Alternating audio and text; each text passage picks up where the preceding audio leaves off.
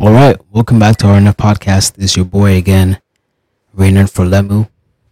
As you can see, we're in a different location, and I'm on holiday, just chilling. You know, I'm in a different country. All right.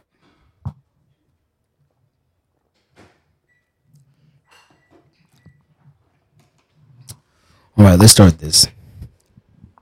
For 1 week now, what's been on the news is the submersible that imploded and killed all 5 passengers that were on board. Well, let's get right into that. So, the submersible was built by an American engineer by the name Stockton Rush.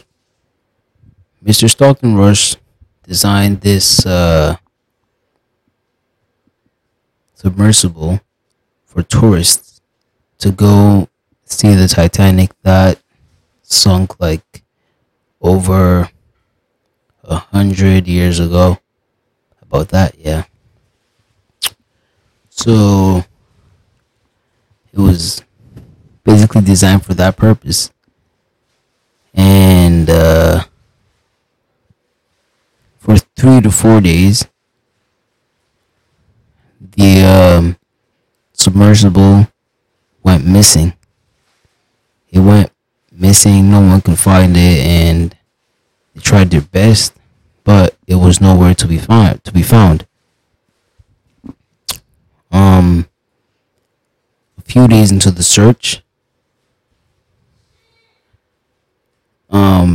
it was said that banging noises were heard.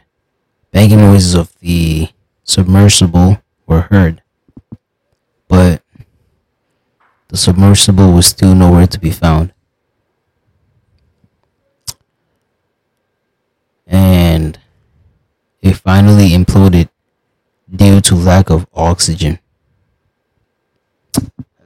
That's really painful.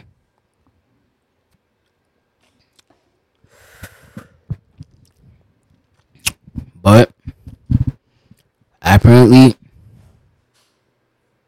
that's not true. What actually happened was the submersible was deployed,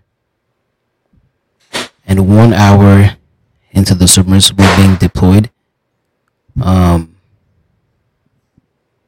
submersible just scattered.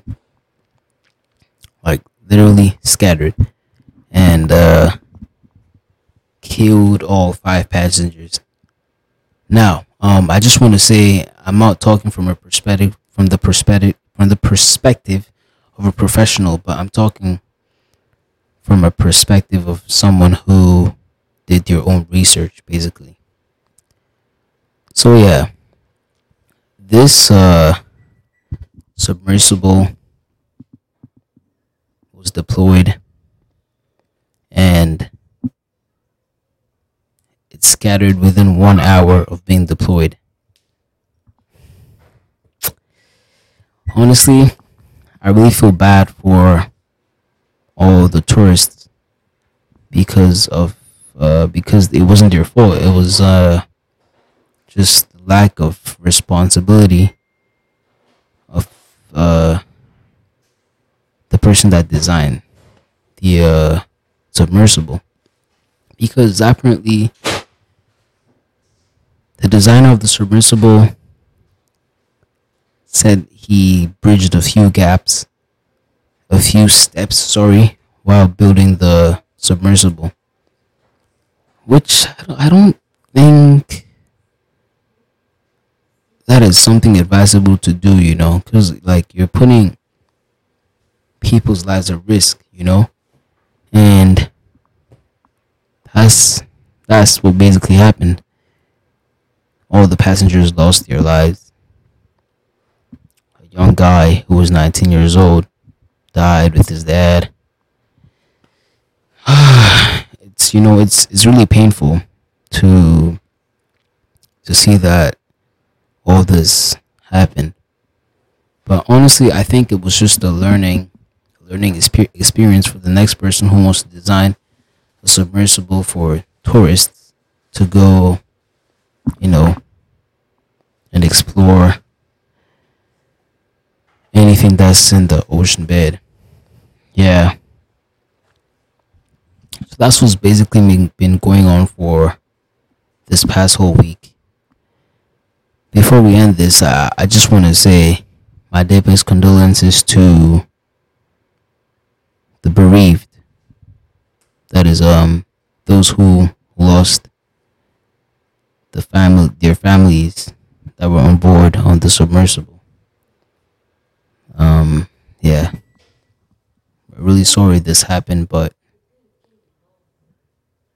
yeah. I guess that's life, right?